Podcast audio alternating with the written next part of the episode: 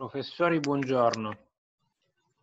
Eh, Sento il professor Giavazzi della Cananea, adesso all'audio attivo. Buongiorno, salve a Buongiorno tutti.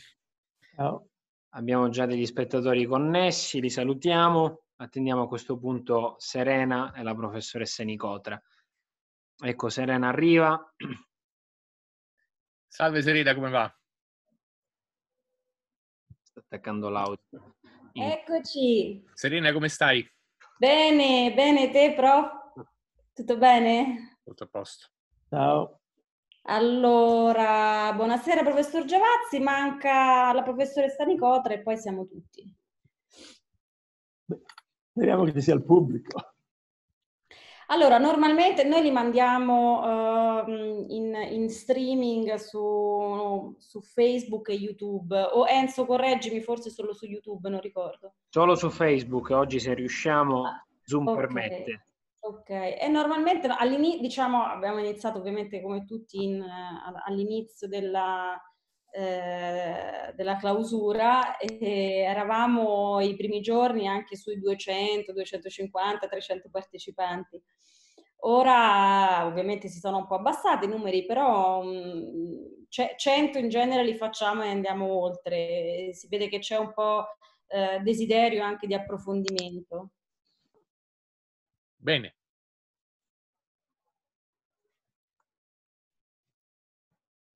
Certo Serena, i, i primi tempi del lockdown erano anche dei tempi di clausura, quindi Eh, appunto, era cioè- più facile fare grandi numeri. Esatto, esatto. esatto. E, e erano un po' tempi di clausura e proprio per questo secondo me c'era anche un desiderio di condivisione, eh, e di, di- di non sentirsi soli, se non altro partecipando a, a questi incontri, anche per avere informazioni, eravamo un po' tutti un po' tutti concentrati lì anche per capire quello che stava succedendo. Ora stiamo cerca- siamo concentrati a leccarci le ferite, quindi ognuno è tornato alle sue attività. All'università in Bocconi siete tornati in, in No. sede? Nemmeno per le lauree? No, No, io ho, ho- ho presieduto delle commissioni di laurea che sono efficienti ma tristissime Eh sì, sì, sì, sì. E gli esami sono un po' più lunghi del solito. Adesso, mm, diciamo, noi giuristi poi a- abbiamo in prevalenza, come sai, esami orali, mentre gli economisti hanno dei metodi eh, eh, più efficienti ed efficaci, ma penso che anche loro un po' di, di tempo in più ce l'abbiano. certo perché succedono cose strane perché il, Esatto. collegamento, il colloca- il collegamento con gli studenti continua a saltare e non sai se salta perché lo studente ha bisogno di 10 minuti in più e quindi stacca il filo oppure se salta per motivi di rete e quindi non è colpa sua. Invece dalla, dalla parte vostra, voi riuscite ad essere così attenti a, a- a seguire lo studente quando risponde? Io devo dire che, che, eh, cioè, il senso di distacco un po' lo sento. Sì, sì, sì, sì, assolutamente sì.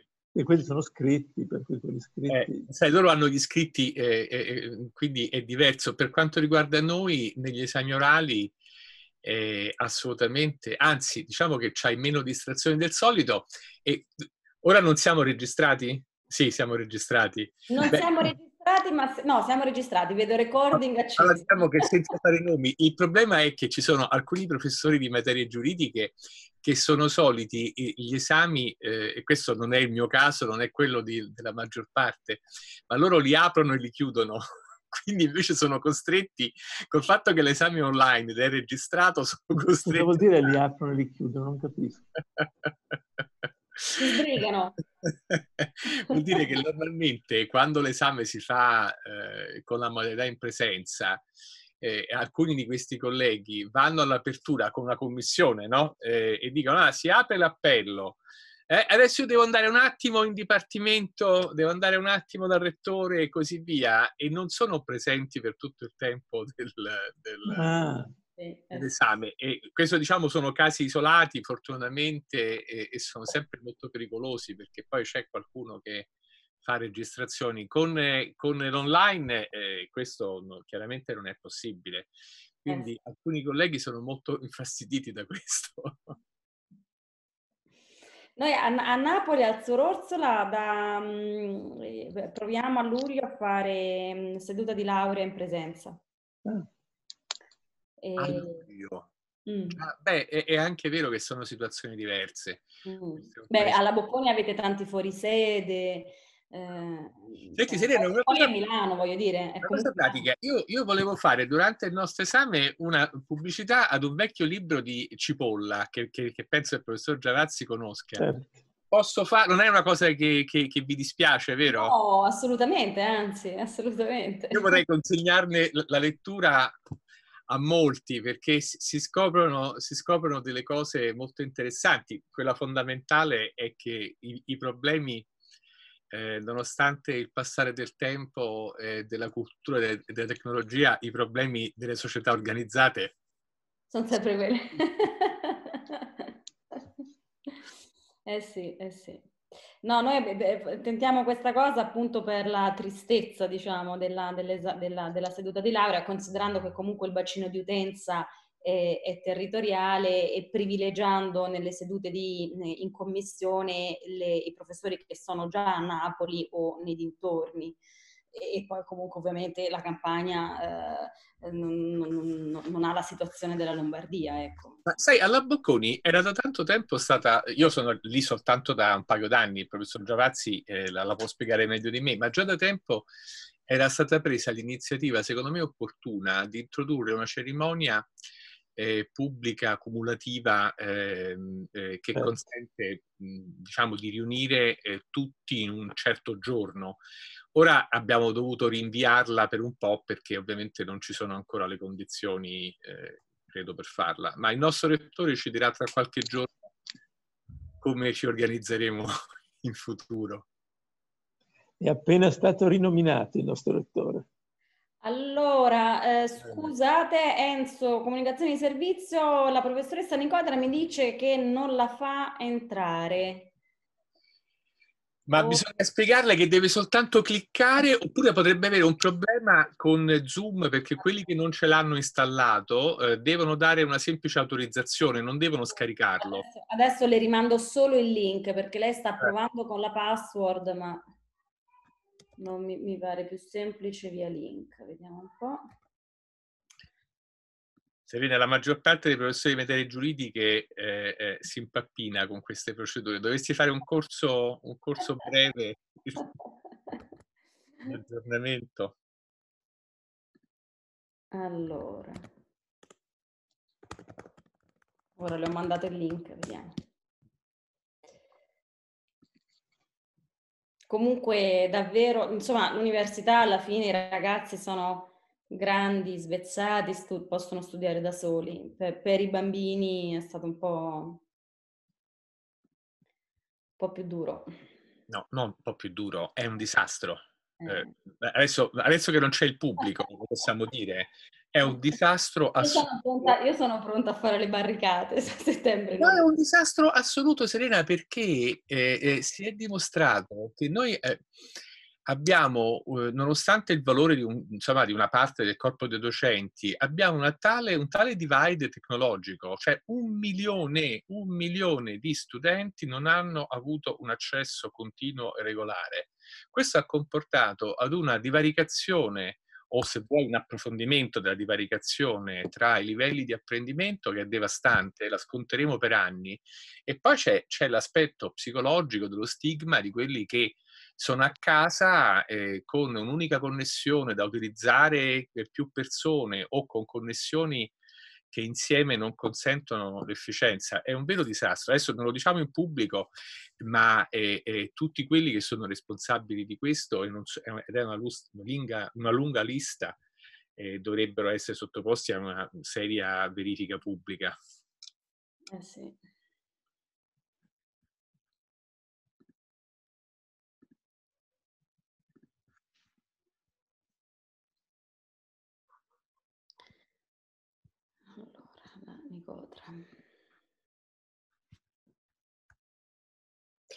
Come si svolgono le, le domande? Eh, loro vi scrivono sulle Q&A sì, e poi facciamo una discussione, una discussione, dopo che abbiamo fatto un primo giro eh, Giavazzi della Canena Nicotra. Le, esatto, e le, le inglobo io nella discussione. Ottimo. Faccio, faccio da vigile. A volte Dove anche da censore. Dove sei Simona? Io sono a Roma. Ah. Lo sfondo è, è finto, ma è, mi piaceva perché è una illustrazione della, di mm, metà secolo scorso di, del, dell'ispettore governativo di Gogol. No, metà Ottocento. Sì, ma l'illustrazione è successiva. Ah. Questa illustrazione qui è del, degli anni 30-40 ah. eh, ed è una illustrazione di un bozzetto per, per la messa in scena a teatro. Mm.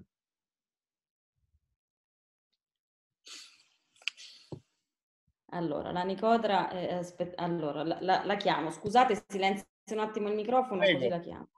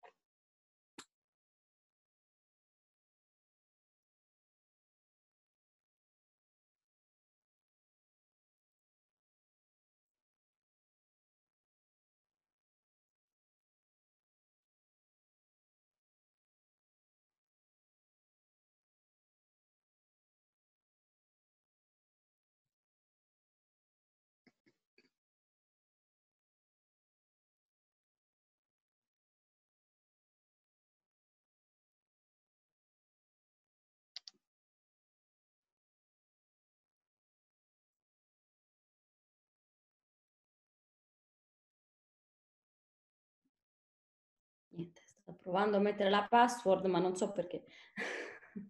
no, guarda, fanno sempre lo stesso errore, cioè loro eh, invece di cliccare e, e, e, e, poi di autorizzare si impicciano.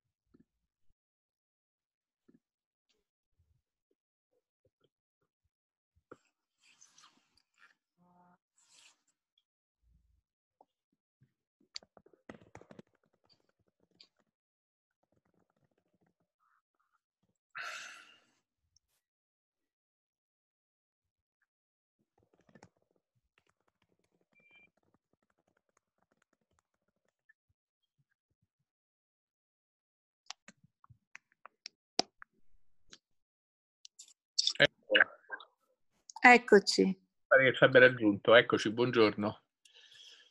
Eccoci, ben arrivata. È muta? Professoressa è muta? No, veramente io l'ho sentita. No. Ora Deve togliere, vedi che si vede il... Eh... Deve togliere il mute sul... È mutolita. La puoi togliere tu, Serena. La può sei... togliere Enzo, credo? No, non riesco, le sto mandando l'invito a togliersi il mute, ma deve cliccare lei. Ok, adesso vorremmo sentirla. Ecco. Perfetto. Io, intanto, altra comunicazione di servizio, Serena, ti preparo il collegamento con Facebook e ti avviso in chat. Perfetto, perfetto. Quindi così appena, appena è pronto il collegamento iniziamo. Ci siamo in separata sede tutti e tre già diciamo accordati un po' sulla linea eh, dell'incontro. Appena siamo pronti, visto che sono già le 6 e quarto, iniziamo e vi prometto per le sette e mezza di liberarvi. Ok, mi dispiace aver avuto questo mm, contrattempo, ma non, la piattaforma Zoom eh, evidentemente ha una variazione che io non conosco perché non mi faceva entrare dalla mia piattaforma Zoom con i codici di accesso che utilizzo sempre, non so perché. Boh. Va bene, l'importante è che adesso siamo tutti pronti. Va bene. Serena? Vado a prendere un attimo, scusate un attimo. Il collegamento è pronto. Ok, allora appena ritorno alla professoressa iniziamo. Sì, anche perché se, se avevamo detto alle 6...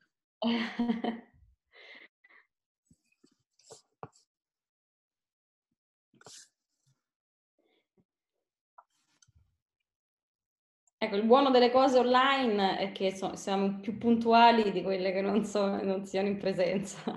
Ma come? Siamo in ritardo di dieci minuti. In teoria, diciamo, salvo, salvo, salvo oggi. Ci siamo? Ci siamo. Benissimo, allora io vi do il, il benvenuto e eh, do il benvenuto a chi ci sta ascoltando su Facebook, su Zoom, eh, ai professori Dani Cotra, Giacinto e Francesco Giavazzi. Eh, l'idea di questo incontro è mh, per parlare di un tema eterno, forse fin troppo eterno, forse anzi sicuramente fin troppo eh, solcato, ma che eh, ovviamente torna eh, torna eh, anche ora, che è quello della burocrazia. Torna ora con un po' più, se volete, almeno dal punto di vista nostro dell'istituto, un po' più di eh, sussulto eh, cardiaco, perché in realtà eh, il tema della ehm, semplificazione o semplicità eh, amministrativa che forse inizio a preferire a quello della semplificazione come, come, come nome, come terminologia, eh, non, a me pare che non possa che risultare ancora più compromesso di quello che già non sia, proprio in questo momento in cui c'è bisogno sia di eh, intervento pubblico, sia di eh, soldi, finanziamenti pubblici, sia quindi anche di procedure che servono a verificare che soldi siano destinati secondo quello che richiede la legge. Sappiamo tutti che ehm, per la, eh, diciamo, l'uscita, la transizione dalla crisi che è stata generata dal Covid-19 a, speriamo, una miglior situazione economica, ci sono appunto tanti soldi in, eh, in ballo, il Parlamento ha a marzo ormai eh, consentito a una variazione di bilancio che eh, ci fa essere appunto fuori da qualsiasi equilibrio di bilancio anche, eh, anche quest'anno. L'Unione Europea sta aprendo diversi canali eh, sempre per eh, finanziamento, come, come, sappiamo tutti, ma come abbiamo titolato questo webinar, i soldi non fanno la semplicità, perché appunto se ci sono dei soldi pubblici ci devono essere delle procedure che garantiscano non tanto che quei soldi vengano ben spesi, perché questo eh, diciamo eh, forse sfugge anche alle procedure, ma che almeno siano spesi secondo quello che prevede, eh, prevede la legge, prevedono eh, le, le, le norme europee o nazionali. E quindi paradossalmente si genera nuova può generare nuova burocrazia, si può generare nuova complessità e complicazione che appunto paradossalmente eh, contraddittoria rispetto all'impegno, all'obiettivo che ormai è più che ventennale, di eh, alleggerire eh, imprese, cittadini, persone, individui dalla, ehm, dalla burocrazia, qualsiasi cosa essa voglia significare. E su che cosa è la burocrazia vorrei proprio far iniziare il professor Giavazzi, che, ehm, che è professore eh, di economia politica alla Bocconi e che sulla burocrazia e sui rischi economici dal punto di vista della crescita economica della burocrazia democrazia ha scritto davvero tanto. Professore? Eh, buonasera a tutti e grazie alla professoressa Siloni per l'introduzione. Eh, vorrei fare ehm, tre cose in dieci minuti. Eh, rafforzare quello che ha detto la professoressa Sileoni, eh, la, la, gravità di quello che sta succedendo. Eh, la burocrazia è sempre un problema eh, rallenta sempre la crescita in modo significativo, ma adesso sta creando un disastro e diciamo, l'unico eh, aspetto positivo è quando ci sono delle situazioni così drammatiche, forse è più facile capire che cosa non funziona. Ehm, e poi vorrei, eh, così per velocizzare il, dibattito, eh, suggerire tre modi per affrontare il problema della burocrazia. Allora, perché è drammatico. Eh, chiaramente a marzo noi dicevamo bisogna che nessun lavoratore rimanga senza stipendio e nessuna impresa fallisca perché non ha la liquidità, perché altrimenti eh, anche se il Covid fosse uno shock temporaneo avrebbe degli effetti di lungo periodo. Eh, la liquidità, i soldi ci sono, eh, lo Stato ha fatto variazioni di bilancio per circa 90 miliardi di euro, parliamo di 5% del PIL, una cosa mai eh, accaduta.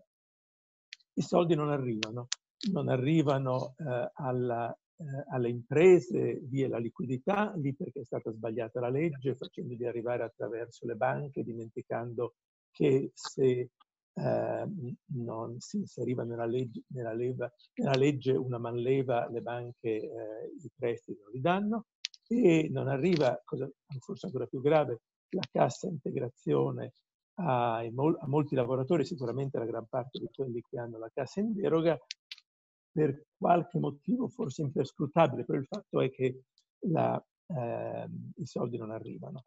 Eh, questi soldi sono sostituiti oggi dagli imprenditori che danno loro la liquidità, questo funziona nelle grandi imprese, ma nel piccolo negozietto all'angolo il padrone del negozio la liquidità l'ha finita e quindi non, non, riesce a sopperire alla cassa in deroga che i suoi dipendenti non hanno. Allora, perché questo disastro? Um, un po' perché le leggi sono scritte male, ad esempio la, l'idea di avere uh, allargato la cassa integrazione a categorie che prima non vi avevano accesso attraverso la cassa in deroga, che è un meccanismo complicato che passa attraverso le regioni, e chiede alle regioni di fare delle cose che non avevano mai fatto, in questo momento di lockdown, che si lavora online, non è il momento migliore per chiedere a una amministrazione di fare cose nuove, quindi lì un caso di legge scritta male, un caso di legge scritta male anche quella, come dicevo, che non ha, consentito la manleva a, ai direttori di filiali delle banche che devono dare i prestiti però c'è qualcosa uh, di più, le leggi sono sempre state scritte male.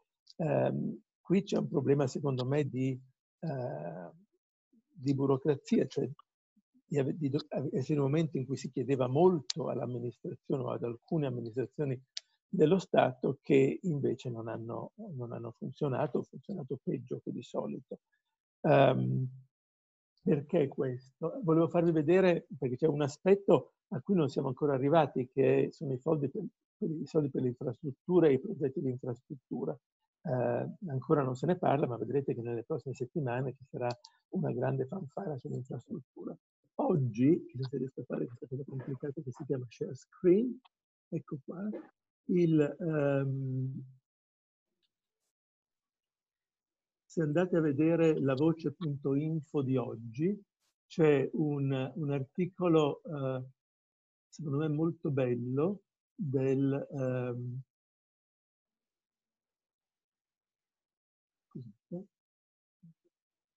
eccolo qua, uh, del professor Immordino che spiega, da dei numeri uh, che sono raccapriccianti, um, perché è appena uscito il rapporto annuale sulle infrastrutture strategiche che eh, indica in eh, oltre 200 miliardi, le 219 le opere prioritarie. Allora, normalmente uno direbbe sì, eh, libro dei sogni, i soldi non ci sono. Non è vero. Eh, di questi 219 miliardi, 199 sono già finanziati, 155 contributi pubblici. Cosa vuol dire finanziati? Sono denari che sono passati attraverso le leggi di bilancio, quindi approvate dal Parlamento, approvate dalla Commissione europea, nelle leggi di bilancio pre-2018 eh, e che però non vengono spesi. C'è un grafico sempre eh, che accompagna questo. Eh,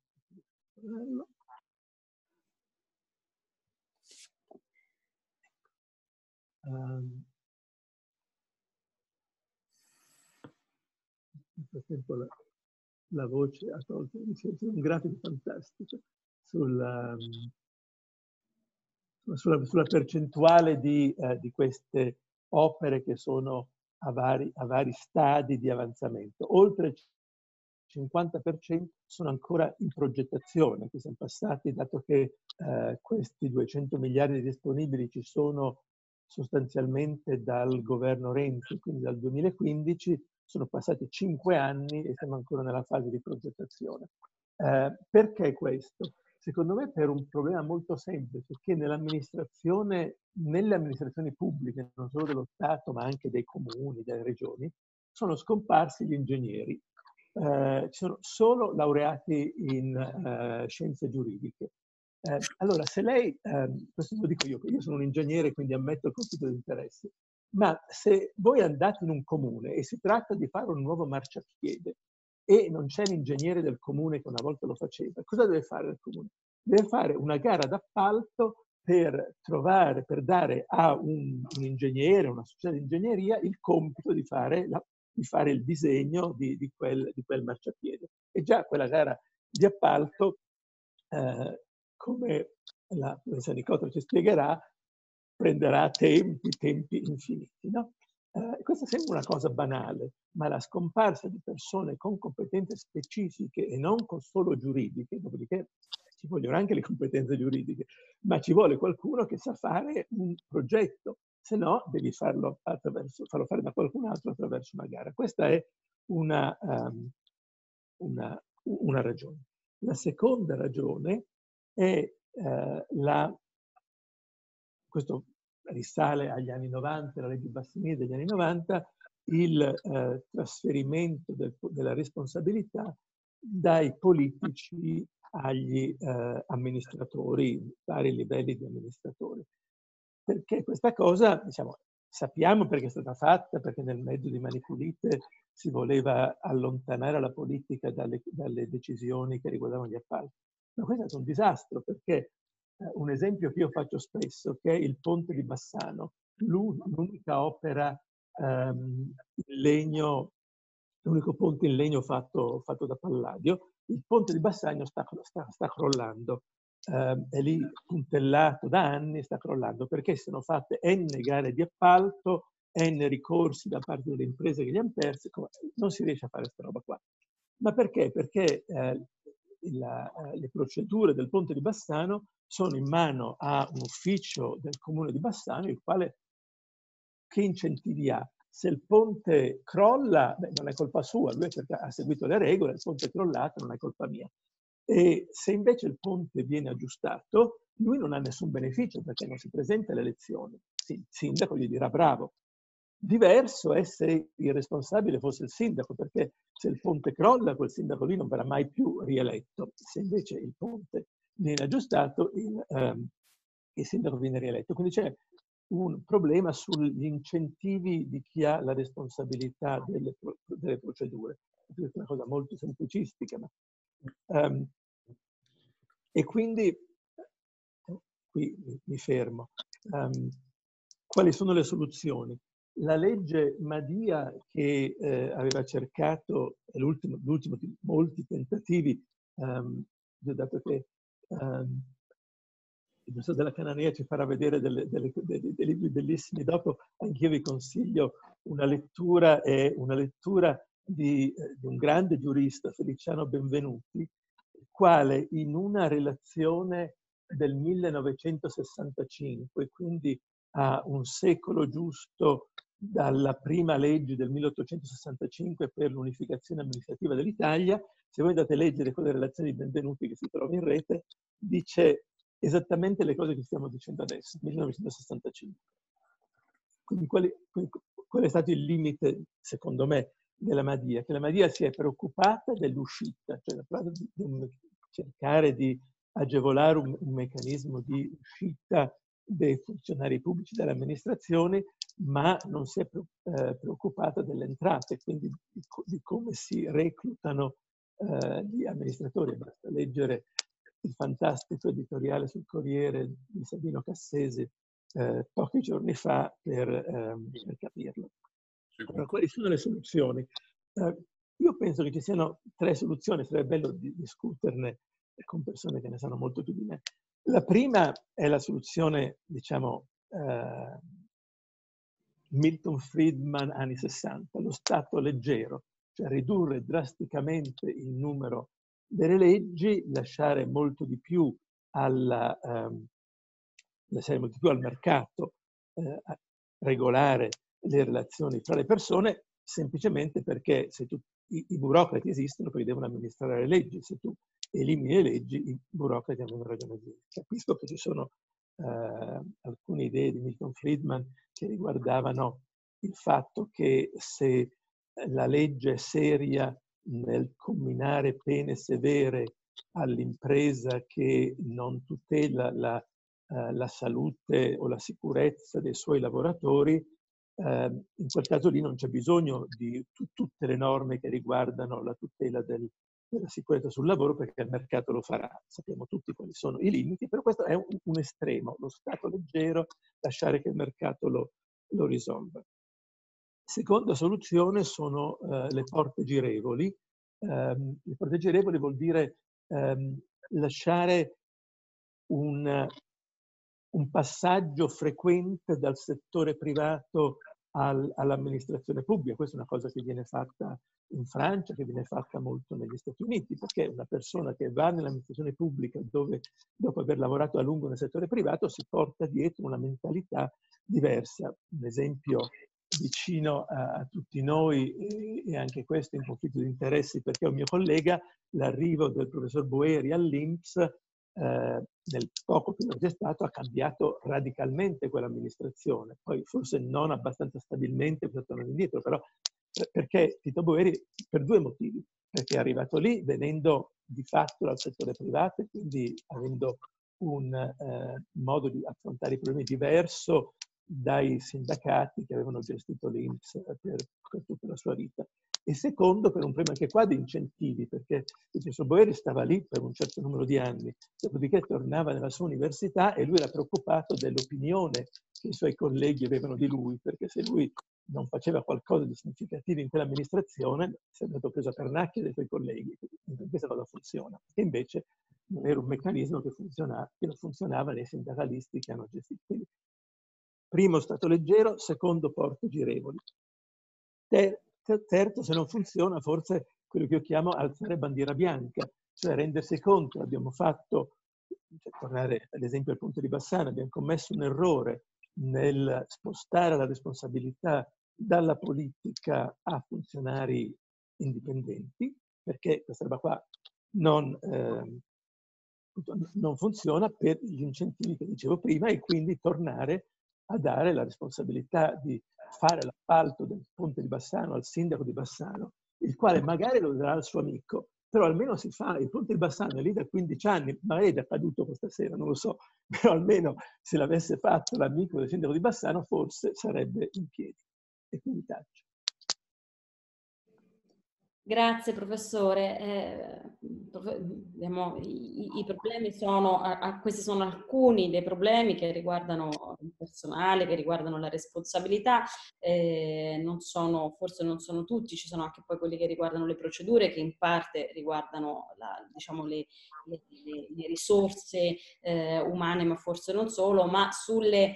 Eh, Posso su... fare, come si dice, una two-handed intervento? Le procedure bisogna stare attenti perché le procedure sono scritte dai burocrati che le devono gestire, i quali hanno tutto l'incentivo a far sì che le procedure vadano nel loro senso, non vengono da, dal cielo le procedure,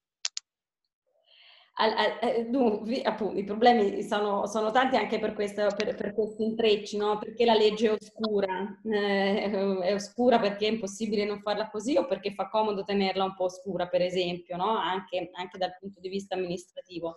E non, ehm, eh, non, non, potevamo che chiamare il professor della Canea, il professore di diritto amministrativo, sempre alla Bocconi, a fargli la domanda impossibile, cioè se questi sono i problemi, ci sono le soluzioni soluzioni quali sono?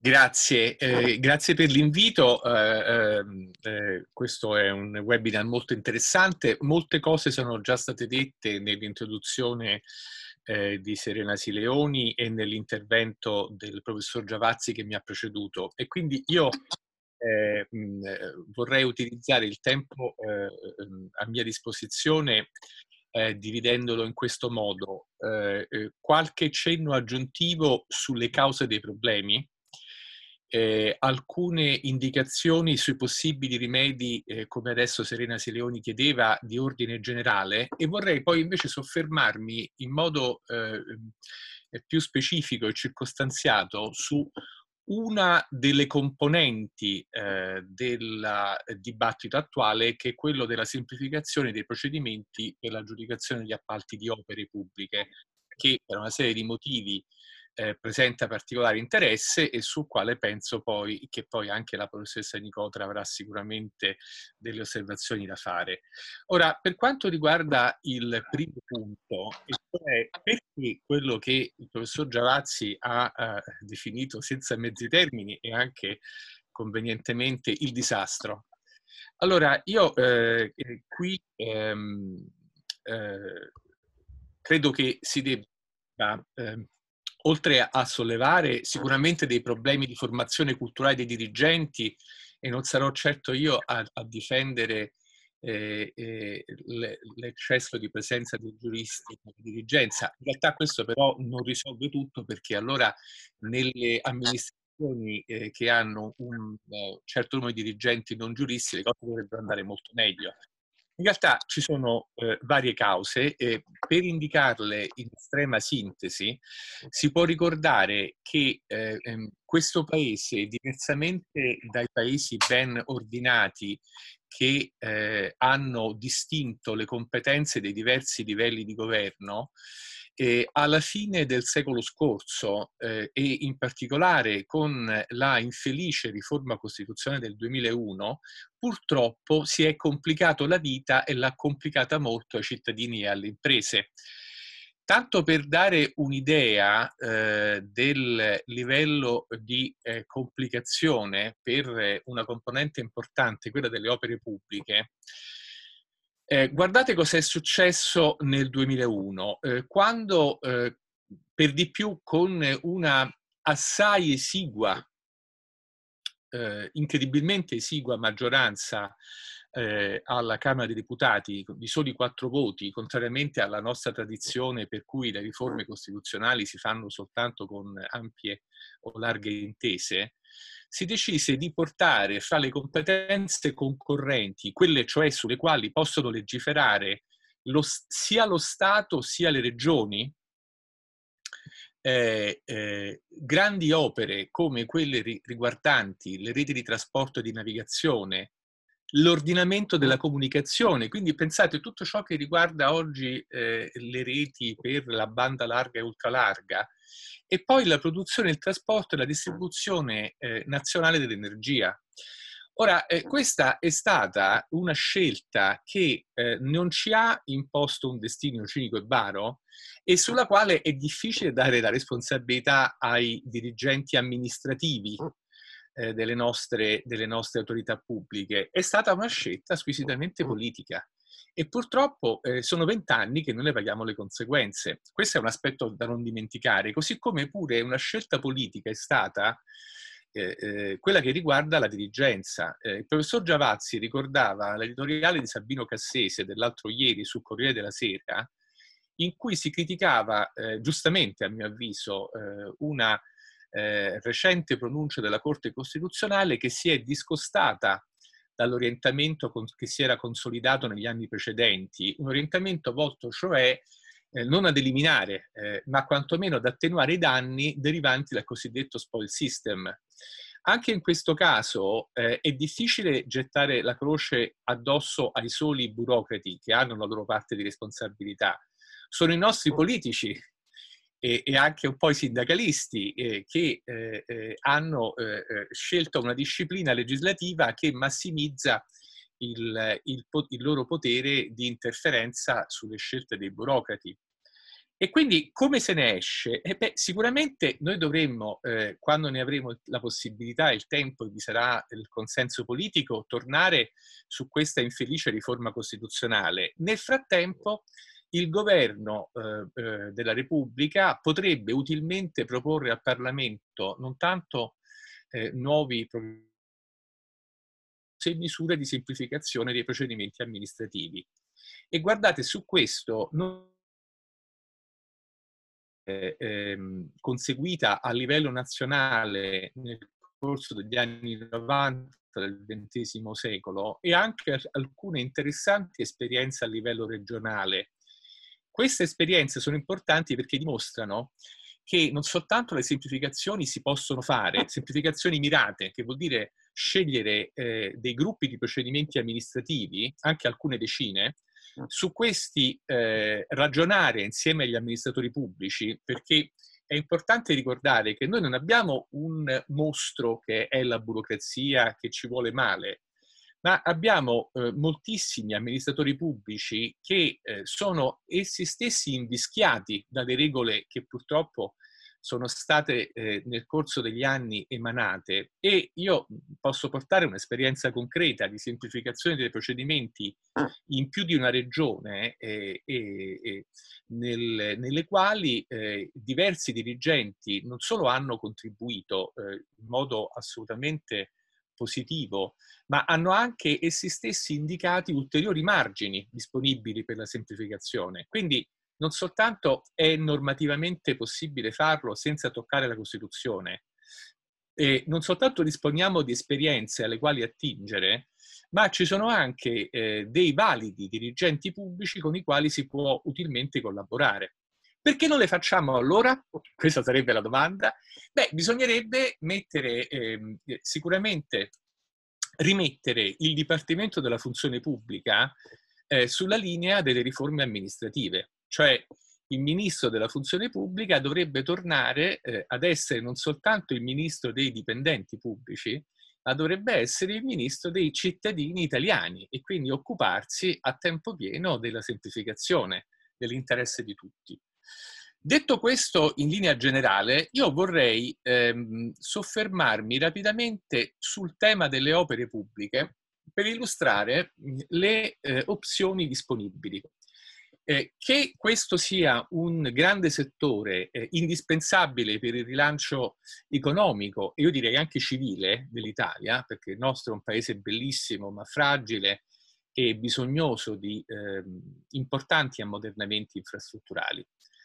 E, e, il governo da tempo ha detto eh, attraverso il Presidente del Consiglio dei Ministri e vari ministri che eh, presto verranno presentate delle misure fortemente innovative, chiamiamole eh, così, su questo versante. Vediamo quali sono le opzioni in gioco. Eh, quasi nessuno, eh, tranne forse i redattori del codice degli appalti del 2016, eh, è dell'opinione che eh, lo si possa semplicemente lasciare invariato così com'è. Questa è una prima opzione possibile, ma i più tendono ad escluderla. Eh, molti genericamente dicono sospendiamo il codice degli appalti, senza però chiarire eh, eh, cosa si dovrebbe applicare in sua vece. Ed è per questo che eh, ehm, una, terza, una, terza, opzione a me sembra già eh, avere dei caratteri di ragionevolezza, e cioè quella di dire come altri paesi dell'Unione Europea, segnatamente la Spagna, non abbiamo bisogno di avere un codice eh, così ampio nel numero delle eh, disposizioni e, e, poi seguito da ulteriori regolamenti. Pensate che proprio in questi giorni eh, sta per essere varato un regolamento applicativo che consta di più di 300 disposizioni, che andrebbe ad aggiungersi ad una cornice normativa già molto, eh, diciamo così, impegnativa per gli utenti. Eh, quindi questa terza, questa terza opzione eh, presenta interesse anche se non è chiaro eh, come noi gestiremmo il delicato periodo di passaggio. Eh, la Banca d'Italia, in un recente documento, ha eh, convenientemente spiegato come il cambiamento delle regole negli appalti pubblici soprattutto, anche se le regole eh, sono migliori di quelle esistenti, ha comunque un effetto negativo sui tempi di aggiudicazione delle opere, perché ci sono delle necessità di adeguamento dalle quali non si può prescindere. Per questo motivo eh, le ultime due soluzioni da considerare vanno nella direzione opposta. C'è una soluzione, un'opzione che consiste eh, nel tenere fermo il codice e nell'introdurre delle norme speciali soltanto per far sì che vengano privilegiate alcune procedure e io stesso insieme con alcuni colleghi, eh, cioè i professori Dugato, eh, Police e Renna, ho eh, avanzato questa ipotesi, mentre l'ultima è quella che viene detta semplicemente estendiamo il modello di Genova. Io vorrei spendere gli ultimi minuti di questo intervento per indicare perché, per quanto suggestiva quest'ultima opzione, voi vedete qui due immagini, eh, una sullo schermo, una è quella di un viadotto in una importante regione del sud italiano, forse la professoressa Nicotra eh, la riconoscerà, eh, è un importante viadotto che purtroppo eh, resta, resta, non completato e l'altra invece è l'immagine del ponte di Genova dopo la eh, posa degli ultimi pilastri e quindi un ponte che è stato ricostruito eh, grazie ad un progetto eh, avanzato e ad altri elementi eh, molto positivi in un tempo brevissimo. Allora, quali sono eh, le perplessità sul modello del ponte di Genova? Ecco, bisogna ricordare questo, che eh, si è riusciti in questa opera, che dimostra che l'Italia non è condannata eh, alla lentezza e all'inazione, grazie ad alcune circostanze molto particolari. Eh, ehm, il decreto legge ha introdotto delle deroghe a tutte le norme dell'ordinamento, con l'eccezione delle norme penali e dei principi generali. La provvista finanziaria eh, non è stata assicurata come normalmente accade da una pubblica amministrazione, ma da un soggetto esterno onerato di tale provvista. Il commissario è stato facilmente individuato in una persona di riconosciuta competenza e va ricordato che vi era un consenso eh, eh, molto ampio, non solo ovviamente nel paese e nella regione, ma anche tra le istituzioni circa la necessità di quell'opera. Ora, queste, queste, condizioni positive, a mio modo di vedere, difficilmente potrebbero realizzarsi su scala nazionale. Eh, non è dato vedere come si possa pensare di derogare a tutte le norme, comprese quelle ambientali, le norme sulla partecipazione, eh, quelle sulla trasparenza eh, per un eh, novero molto ampio di opere. Non è del tutto sicuro che si possano avere delle condizioni altrettanto favorevoli quanto al progetto. Non credo che l'architetto eh, Piano, il senatore Piano, sia disponibile a fornirne su ampia scala. Forse non abbiamo neanche così tanti commissari e io sarei personalmente perplesso sull'idea di eh, scavalcare in ogni caso le competenze ordinarie delle amministrazioni. Per questo motivo, con questo concludo, a me sembra che sarebbe più produttivo, tenendo conto anche del monito della Banca d'Italia sui tempi necessari per l'adeguamento delle procedure, stabilire con norma eh, limitata nel tempo, per esempio 18 mesi o 24 mesi, che le amministrazioni utilizzino eh, soltanto alcuni tipi di procedure, per esempio le procedure negoziate con e senza bando, eh, utilizzino determinati criteri per l'aggiudicazione e poi bisognerebbe avere il coraggio di incidere eh, sulla eh, eh, gran mole di norme secondarie che nel corso del tempo si sono eh, addensate, ostacolando la snellezza delle procedure. Io mi fermerei qui come primo giro e, e mi riservo poi di tornare sui temi che emergeranno più, più tardi.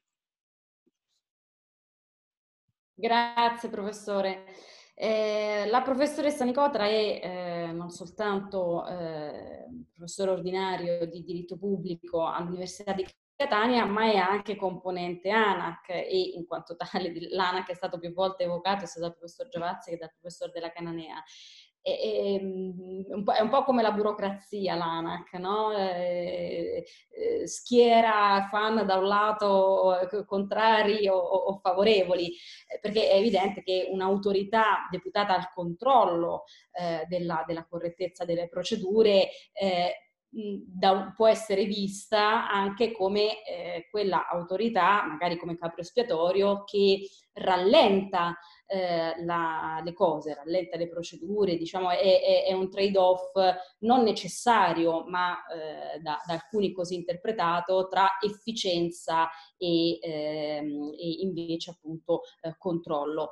Eh, è proprio così, professoressa, o eh, l'ANAC, insomma, il punto di vista dell'ANAC è anche perché è sempre molto propositiva come autorità, anche mh, le proposte per come dire, appiattire questo trade-off e creare una situazione in realtà win-win.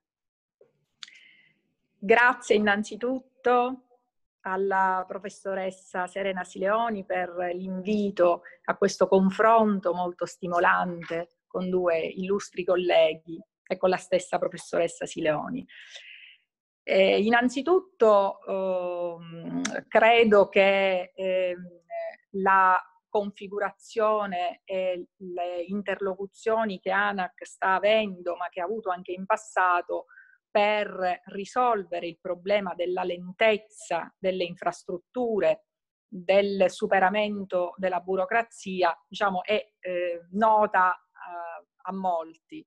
Abbiamo fatto diverse segnalazioni a Parlamento e Governo per, eh, come dire, semplificare appunto alcune parti, ad esempio del codice appalti che è stato eh, ricordato eh, dal, da ultimo dal professor Giacinto della Cananea proprio perché eh, sicuramente eh, c'è qualcosa nel sistema che inceppa il normale, il fisiologico eh, funzionamento delle procedure di gara.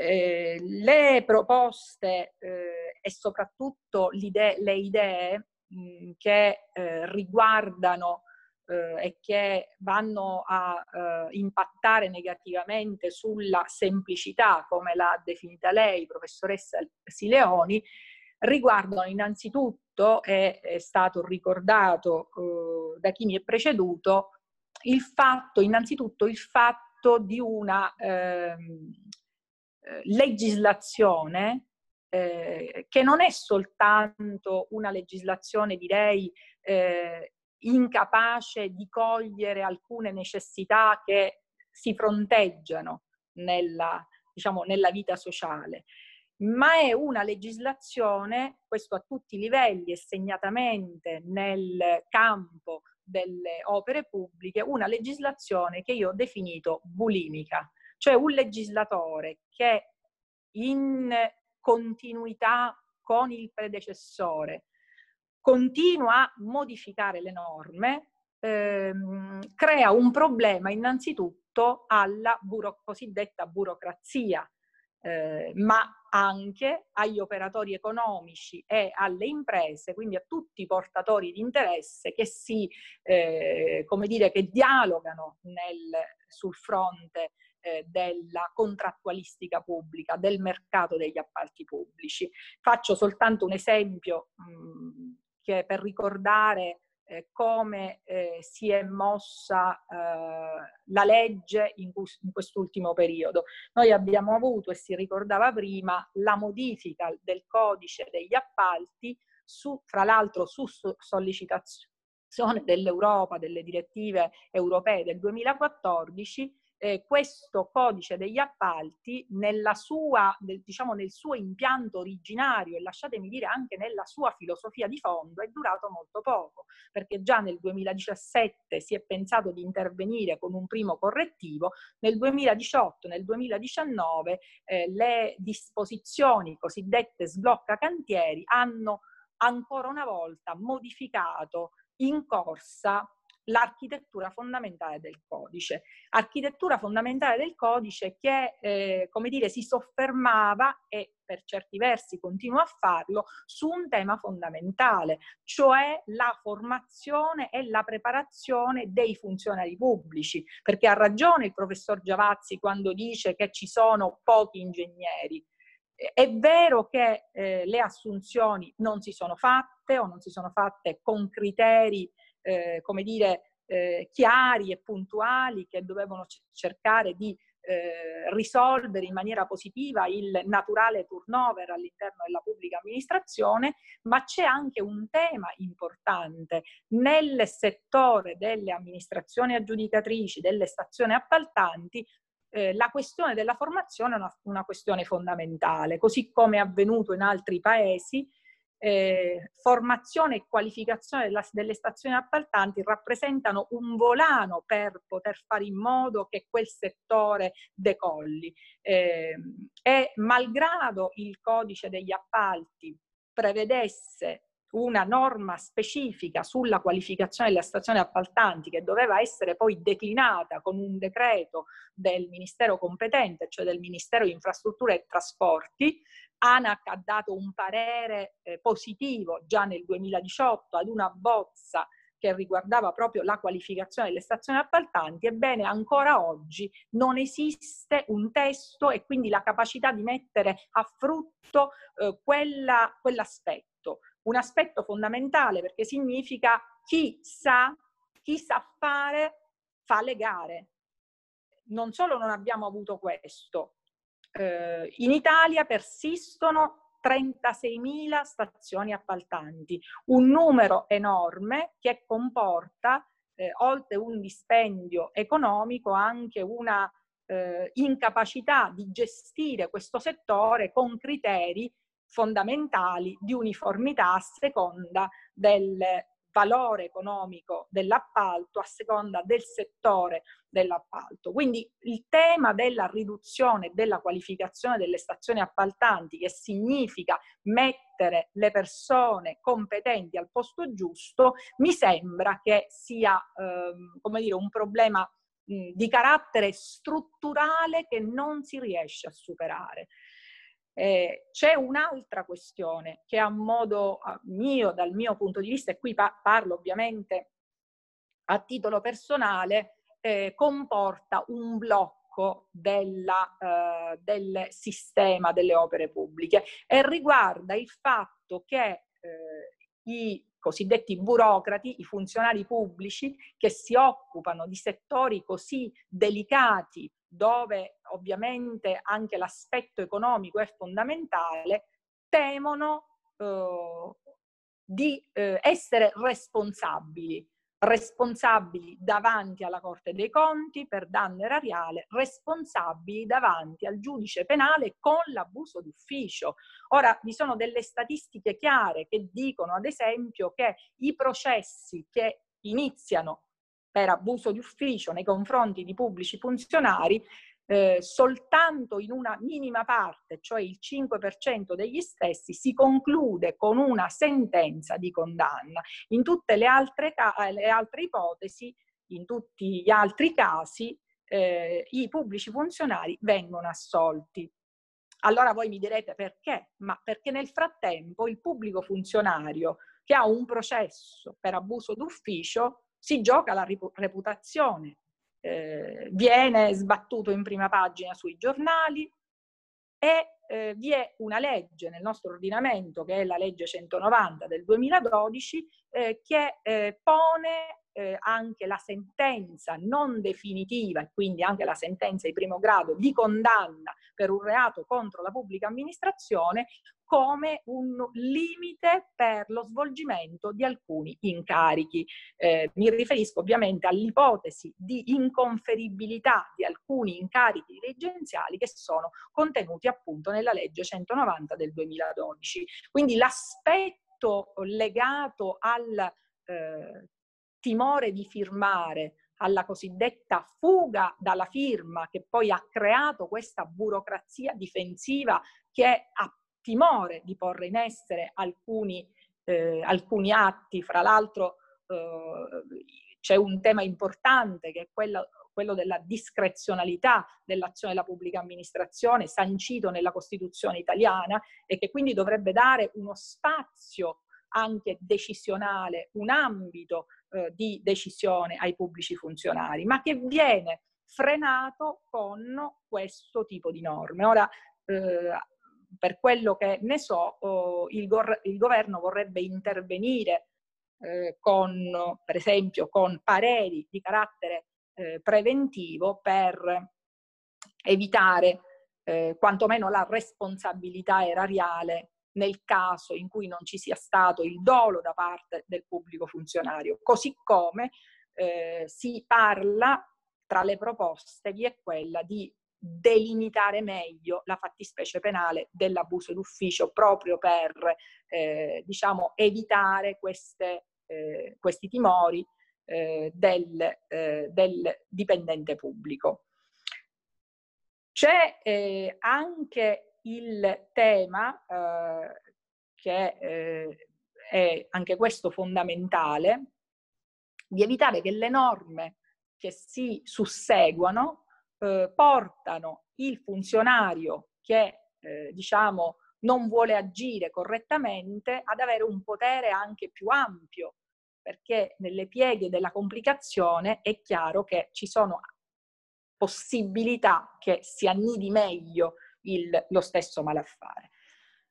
Cosa si può fare per eh, colpire questi aspetti che sono quelli, diciamo, strettamente connessi al mercato delle, eh, delle opere pubbliche? Oggi in un, uh, in un editoriale eh, su Corriere Economia, Ferruccio De Bortoli parla di questa ragnatela della burocrazia che è però legata anche ai cosiddetti tempi morti che vengono chiamati con un linguaggio diciamo più sofisticato ehm, eh, i tempi di attraversamento. I tempi di attraversamento che non sono proprio quelli legati diciamo alla struttura del codice appalti, alle procedure di gara, ma che sono legati a una serie di autorizzazioni eh, che, di permessi che le, le pubbliche amministrazioni sono tenute a dare e anche lì, eh, secondo un'indagine che è stata com- condotta, il 54% del tempo eh, di impiego per la ri- realizzazione dell'opera pubblica dipende proprio da questi tempi di attraversamento. Quindi anche lì si dovrebbe drasticamente ridurre il tempo entro il quale le pubbliche amministrazioni sono dat- chiamate a dare eh, diciamo, il, le autorizzazioni, a dare i pareri, a dare i permessi necessari perché si possa, eh, si possa eh, proseguire. Eh, con riferimento alla, alle opere pubbliche, quindi al, ehm, al codice degli appalti, ehm, che da tempo oh, veniva ritenuto, oh, diciamo, non del tutto capace di rispondere con le sue norme alla, alla necessità di portare a termine le opere pubbliche. Pensiamo che ci sono 39 miliardi che sono stati già stanziati nelle, altre, nelle scorse, nelle ultime quattro leggi di bilancio, ma eh, i lavori di avanzamento sono completamente a zero, quindi la situazione è veramente difficile. Eh, certamente l'emergenza eh, sanitaria di questi, eh, di questi, tempi ha accelerato una riflessione, aiutata, devo dire, anche da un uh, catto di indirizzo della Commissione europea eh, di aprile di quest'anno, in cui la Commissione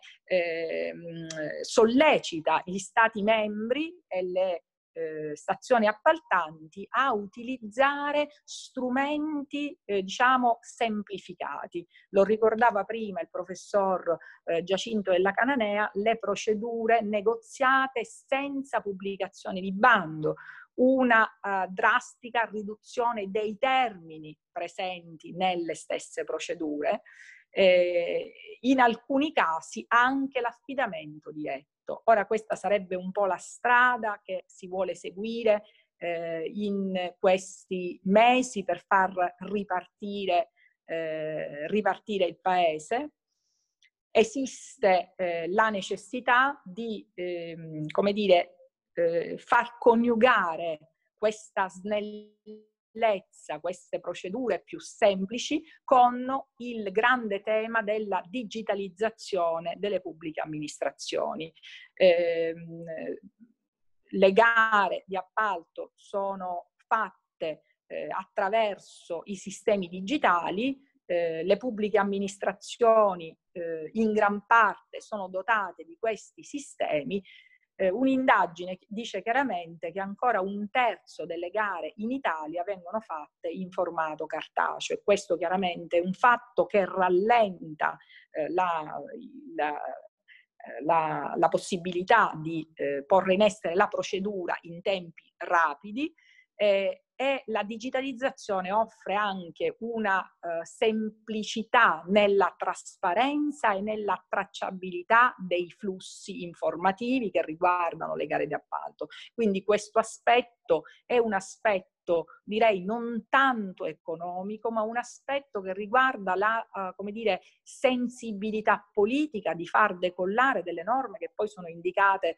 eh, nel codice degli appalti. Ricordo quella, secondo me fondamentale, prevista nell'articolo 44, che riguarda l'interoperabilità delle banche dati, la capacità che le banche dati e i detentori di queste banche dati, dati dialogano, dialogano fra di loro, anche perché soltanto attraverso un coordinamento delle banche dati, noi saremmo per la banca dati unica dei contratti pubblici, è possibile realizzare un principio fondamentale che è quello dell'unico invio del dato, dell'unico invio del documento. Questo significa semplificare la vita alle stazioni appaltanti, che non saranno tenute a, come dire, inviare lo stesso dato a più stazioni appaltanti. Quindi anche il tema della digitalizzazione del sistema è connesso alla, eh, alla scommessa di semplificare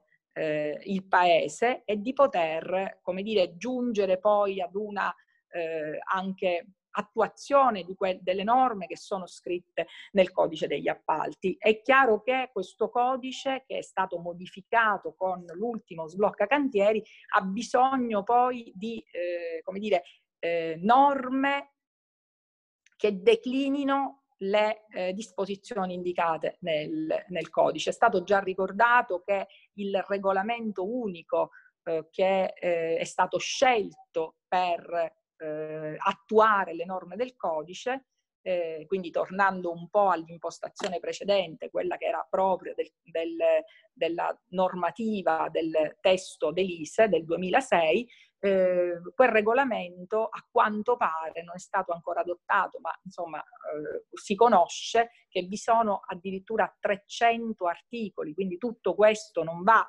evidentemente verso una idea di semplificazione, ma eh, ancora una volta un'idea che potrebbe come dire, rendere più difficoltoso questo, questa ripartenza. Prego.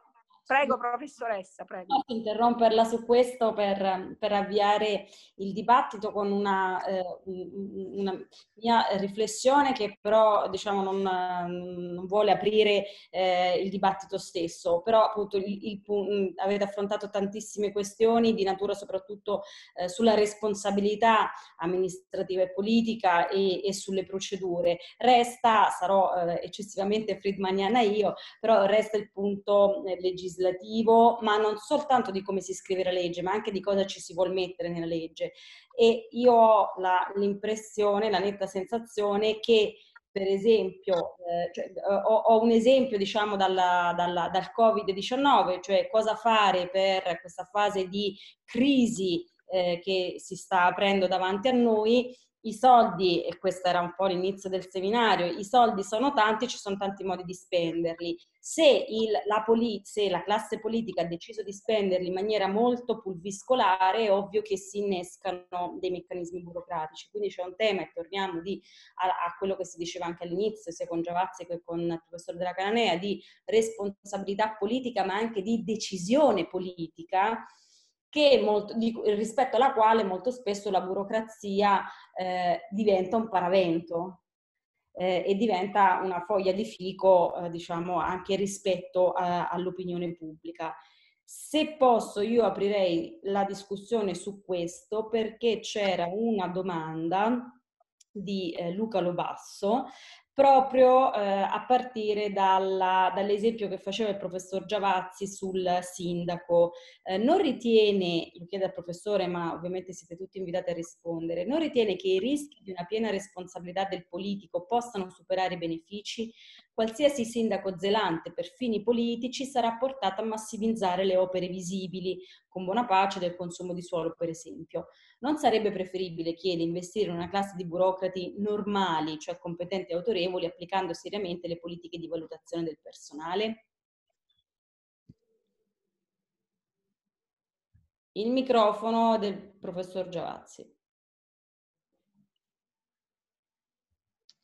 Beh, eh, è ovvio, cioè è ovvio che eh, la, le norme Bassanini erano introdotte in un momento in cui era ancora lunga l'onda di mani pulite, andavano, rispondevano a questa esigenza, cioè di evitare che il sindaco, eh, se andava bene, facesse un'opera bella ma inutile, se andava male, eh, desse l'appalto al suo amico. Eh, però l'alternativa è che, il, per ritornare nell'esempio, il ponte di Bassano è ancora lì e non si riesce, non si riesce a ripararlo. E per quello bisogna andare a un second best. Forse il second best è ritornare alla politica dove ci sono gli incentivi. Io quello che non riesco eh, a, a, capire è quali sono gli incentivi della burocrazia. Mi rendo conto che sono dei, dei burocrati bravissimi che hanno ovviamente a cuore il benessere dello Stato e dei cittadini. Non credo che siano uh, la totalità e faccio fatica a vedere gli incentivi perché torniamo all'esempio delle porte girevoli. Quello che fa sì che la burocrazia in Francia funzioni è che eh, il burocrate sa, per esempio, il direttore generale del Tesoro francese, che è la posizione economica più importante che c'è nell'amministrazione francese, a 35 anni deve lasciare il posto e va nel settore privato. Qual è il suo... Eh, il, ha due modi di comportarsi. Non, è una posizione troppo alta perché gestisca la politica economica francese per, per beneficio personale. Il suo incentivo è quello di segnalare possibili, ehm, alle possibili imprese che lo assumeranno in futuro il fatto che lui è un, un amministratore molto efficiente, se no nessuno più gli offrirà, nessuno gli offrirà un posto. C'è un meccanismo che funziona bene di incentivi che fa sì che quella signora, ultimamente sempre una donna, abbia eh, l'incentivo a essere efficiente nel suo lavoro, perché no, altrimenti quando deve lasciare il tesoro le azioni pubbliche e andare in imprese private nessuno le offre un posto. Ecco, non vedo nella eh, nostra amministrazione dei, dei simili incentivi, per quello che poi la burocrazia fa difficoltà a funzionare. Allora, ho una domanda, ho una domanda, ma forse sono silenziata io. No. Ecco. Ho una domanda invece per il professor della Cananea sul modello Genova. Al di là de, o anche qui poi chi vuole rispondere può, può, rispondere ovviamente, al di là degli altri aspetti che avete toccato, com'è possibile che sul sito del commissario non vi sia alcuna informazione facilmente fruibile sul bilancio dell'opera e delle opere accessorie e sulla congruità tra spese a preventivo e consultivo? Ecco, eh, questa domanda di cui io ringrazio eh, eh, l'autore eh, ci consente di mettere a fuoco eh, al di là dell'entusiasmo dei nostri politici per il modello di Genova, eh, le, eh, gli aspetti che possono costituire delle vere criticità. L'esperienza italiana, eh, già per esempio negli anni 90, le norme, eh, tu lo ricorderai Serena, quelle sui rifiuti, sulla gestione dei rifiuti, insegnano che quando si attribuisce a un decisore politico che può essere anche davvero un eh, sovrano o se non un sovrano, un dirigente illuminato, il potere di agire in deroga a tutte le norme dell'ordinamento, fatte salve quelle penali, che ovviamente configurerebbe delle immunità intollerabili in uno Stato di diritto, nel caso di specie eh, di andare in deroga alle norme sulla trasparenza, di andare in deroga alle norme sulla contabilità pubblica, che sono molto importanti, alle norme eh, di tipo ambientale, e tutto questo generalmente non porta bene eh, perché eh, eh, quelle regole che, come diceva il professor Giavazzi, possono sicuramente essere eh, meglio definite, eh, potremmo quasi dire ingegnerizzate,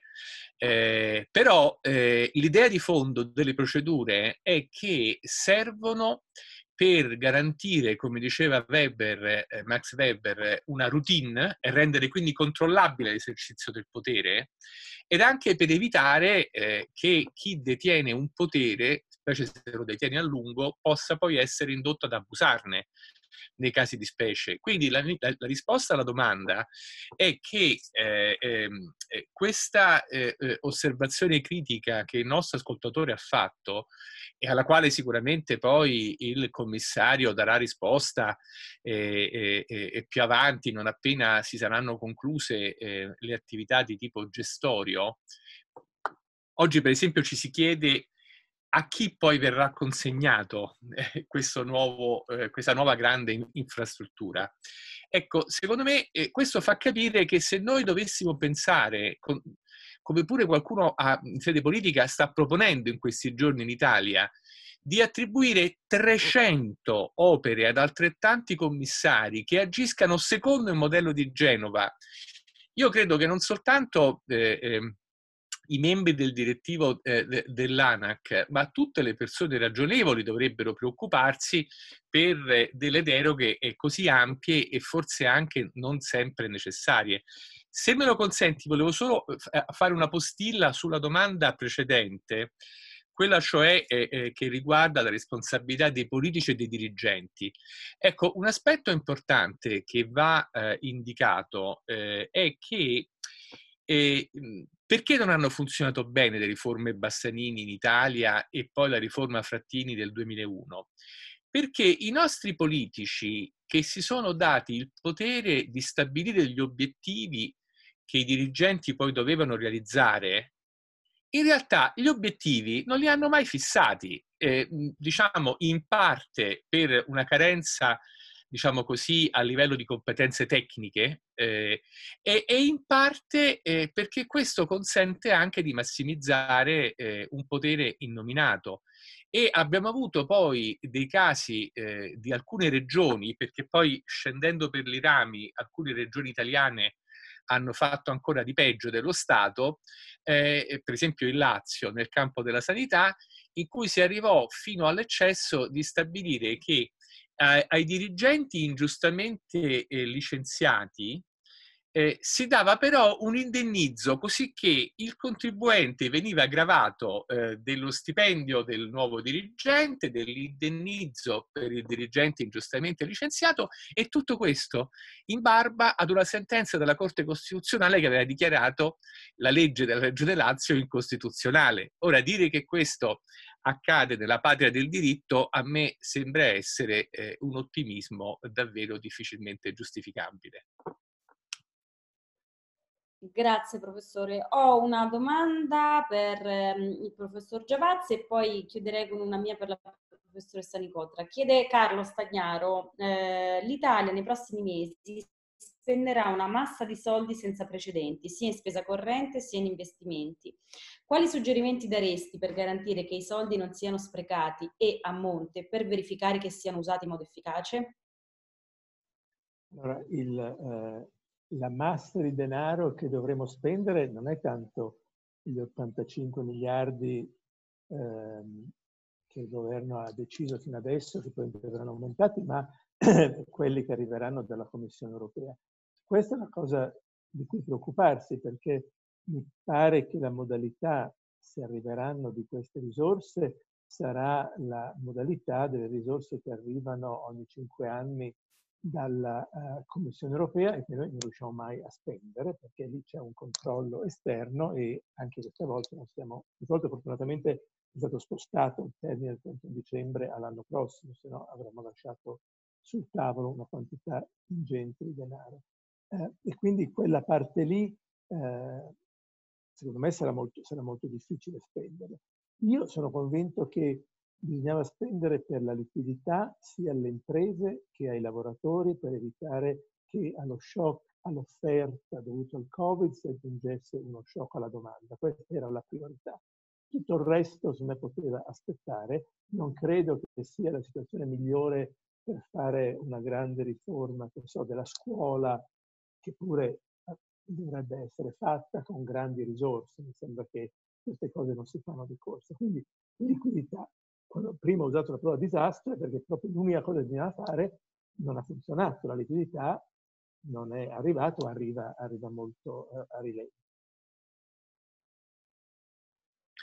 Allora, sì, professore, vuole aggiungere qualcosa? Posso aggiungere solo una cosa rapidissima sulle regole. Eh, eh, noi eh, abbiamo visto nel periodo del Covid le regioni italiane eh, darsi delle regole molto diverse, non soltanto su aspetti che riguardano per esempio le, come le persone possono passeggiare in pubblico, ma su aspetti un po' più importanti dal punto di vista sanitario, che sono le regole del gioco. Eh, ora, eh, questo è un ritorno indietro ma non soltanto un ritorno indietro al, eh, diciamo, ad un passato vicino. Eh, se me lo consentite di fare un po' di pubblicità ad un lavoro di uno storico eh, di alcuni anni fa, cioè di Carlo Cipolla, eh, questo libro bellissimo su come in Toscana ci si attrezzò per combattere la peste nel Seicento, pensate che a quell'epoca, e quindi molto tempo fa, la, eh, nella eh, la Repubblica di Genova e i, i, medici in, in, in, Toscana, il governo fiorentino, si accordarono per avere non soltanto scambi di informazione costanti, ma anche per avere le stesse regole, perché dovendo gestire vicende eh, di tipo sanitario si resero conto che eh, era importante coordinarsi bene. Ora, eh, questo convinsero facilmente anche i colleghi eh, in Lombardia e in Emilia Romagna, fu un po' più difficile nel Lazio e in Campania, ma insomma se ne parlava. Ora, perché mai noi dovremmo tornare indietro come i gamberi e avere delle regole profondamente diverse quando già nel Seicento i migliori amministratori capivano che sulla sanità non si scherza? Non so se farla questa domanda, professore. La faccio, poi magari non mi risponde. E cioè, a proposito di regole uniformi e di cose che si possono fare senza toccare, diciamo, la Costituzione, eh, io non ho mai capito su questa vicenda del Covid la questione del potere sostitutivo, cioè nessuno ha mai evocato il potere sostitutivo. È una bella domanda. Allora, poi su questo sicuramente vorrà intervenire anche la, la professoressa Nicotra. Io faccio due osservazioni.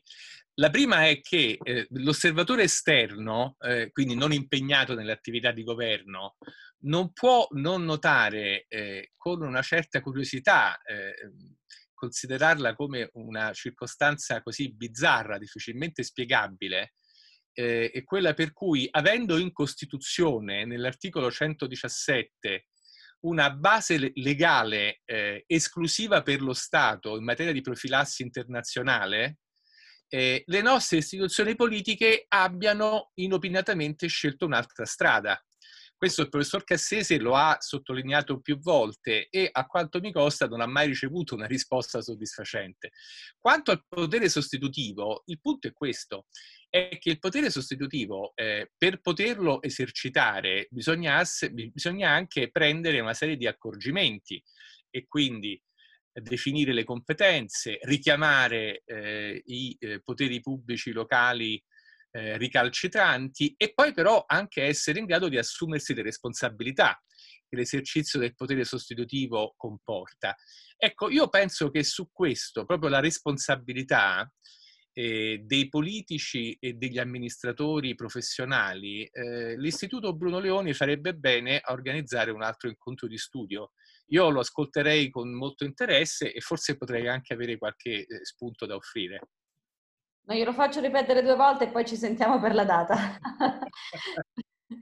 Professoressa Nicotra, se vuole aggiungere qualcosa su tutte le cose che abbiamo detto, compreso il potere sostitutivo, eh, ci sono ancora 5 minuti, però le volevo anche eh, chiedere una cosa invece proprio sull'ANAC, cioè sul ruolo eh. del perché da più parti appunto si dice anche il ruolo dell'ANAC va ripensato, per esempio vanno rafforzati i controlli, depotenziati i controlli ex ante, rafforzata invece la vigilanza ex post, rafforzato il ruolo di eh, collettore di dati per diffondere le migliori pratiche, ma alleggerita la parte di, eh, di, di, di, vigilanza collaborativa. Quindi questa è proprio una domanda specifica se vuole, poi su, sul resto diciamo, a, a 5 minuti. ok, grazie professoressa. Volevo tornare un attimo sulla vicenda del modello Genova, eh, insieme a tutte le cose che sono state dette. Ci sono altre due questioni, secondo me, critiche. La prima riguarda eh, il eh, consenso intorno all'opera eh, pubblica Ponte, eh, ex Ponte Morandi.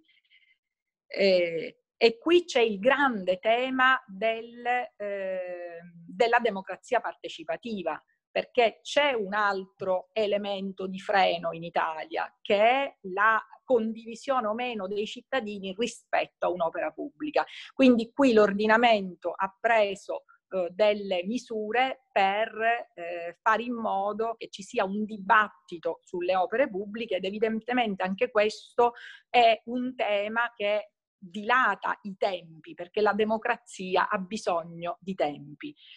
Eh, il secondo tema, sempre legato al Ponte Morandi, riguarda eh, la, anche qui eh, una difficile replica, replicabilità di quello che è accaduto a Genova, cioè il fatto che chi non ha vinto la gara non ha fatto neanche ricorso davanti alle autorità competenti.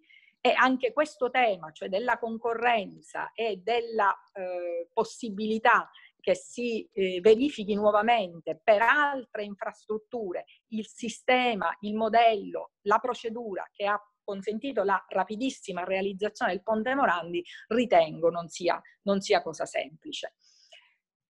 Il tema, eh, il tema, dei poteri sostitutivi. Io eh, guardando, e qui lo dico da costituzionalista, quello che è accaduto in questi mesi così drammatici, anche così, eh, come dire, eh, di, di, difficili, di difficile soluzione rispetto ai temi sociali, ai temi eh, economici, ai temi sanitari, ritengo che nel nostro ordinamento quello che, eh, come dire, eh, quello che è successo con riferimento al modo in cui è stata, eh, è stata trattata, è stata affrontata l'emergenza eh, epidemiologica, dipenda anche dal eh, fatto fatto che si sconta eh, una, dire, una carenza nel testo costituzionale, cioè manca un modello emergenziale all'interno del quale i poteri del governo possono essere ex ante, diciamo, e non ex posto, autorizzati dal Parlamento.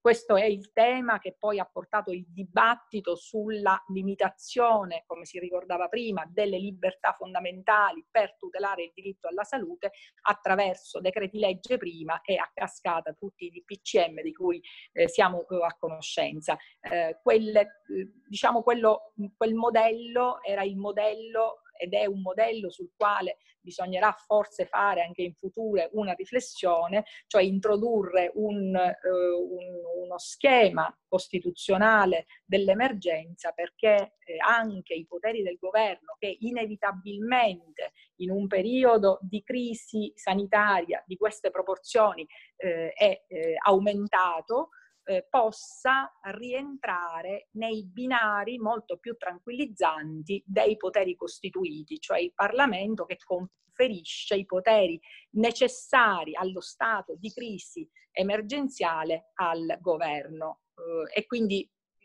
io ritengo che eh, l'idea di eh, tenere un articolo 78 in cui questo modello emergenziale è pensato soltanto con riferimento ai, eh, al conflitto bellico debba, eh, possa essere superato.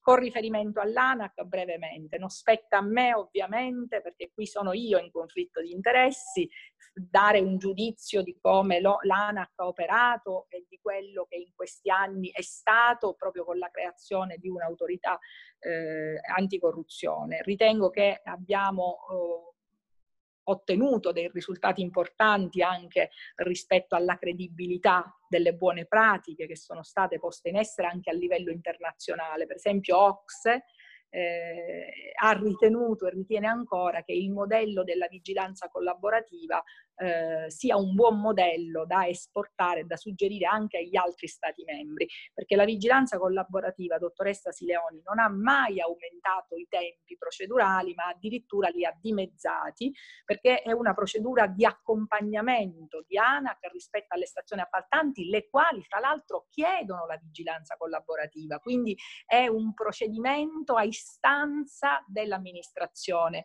eh, che è aggiudicatrice.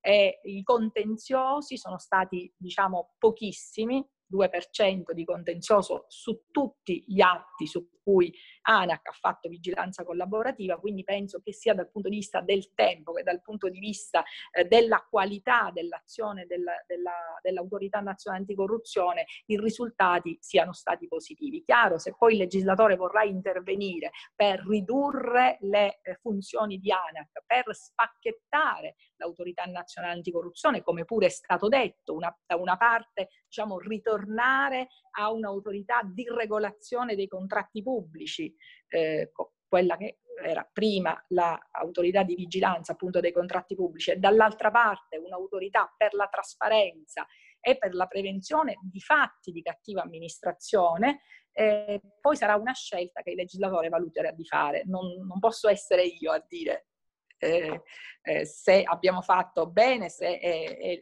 dire, opportuno un cambiamento in questo campo. Giusto. Allora, io vi ringrazio tantissimo, siamo stati puntualissimi in chiusura e quindi ora eh, andiamo tutti a leggere o rileggere per chi l'ha già fatto il pestifero e il contagioso morbo, è la, la, prima cosa da fare dopo questo incontro, la seconda cosa da fare invece è eh, partecipare al prossimo webinar che abbiamo, che è dopo domani, scusate il momento promozionale, ma se non ci facciamo promozione da noi non ce la fa nessuno. Eh, dopo domani, sempre alle 18, invece abbiamo il eh, Rino Rappuoli, che è un eh, grosso patologo immunologo, grosso nel senso autorevolissimo, eh, scienziato eh, italiano, al momento direttore scientifico di GSK, eh, ma appunto è, è, è un grande, un eminente scienziato eh, lato quindi scientifico, e il professor Cesare Galli che è ehm, ordinario di eh, diritto privato a Parma ed è un, un, un autorevole anche di studio legale di, in tema di marchi e brevetti, Alberto Corbellini che è uno storico della medicina, per parlare, in attesa del contagio zero, eh, della questione della proprietà intellettuale e dei vaccini e forse anche per sfatare un po', eh, un po di, di, luoghi comuni eh, sulla, su, sui freni eh, appunto della regolazione della proprietà intellettuale. Eh, io vi ringrazio veramente tanto, sono sicura che col professor Della Granea ci rivediamo tra poco per un seminario sulla responsabilità, sono invitati già da adesso eh, i professori Giavazzi eh, e Nicotra e, e, e, vi ringrazio davvero della, non solo del tempo ma anche dell'attenzione che avete dedicato a, a, al tema. Grazie, buonasera. Grazie a lei professoressa. Buona serata. Buona serata a tutti.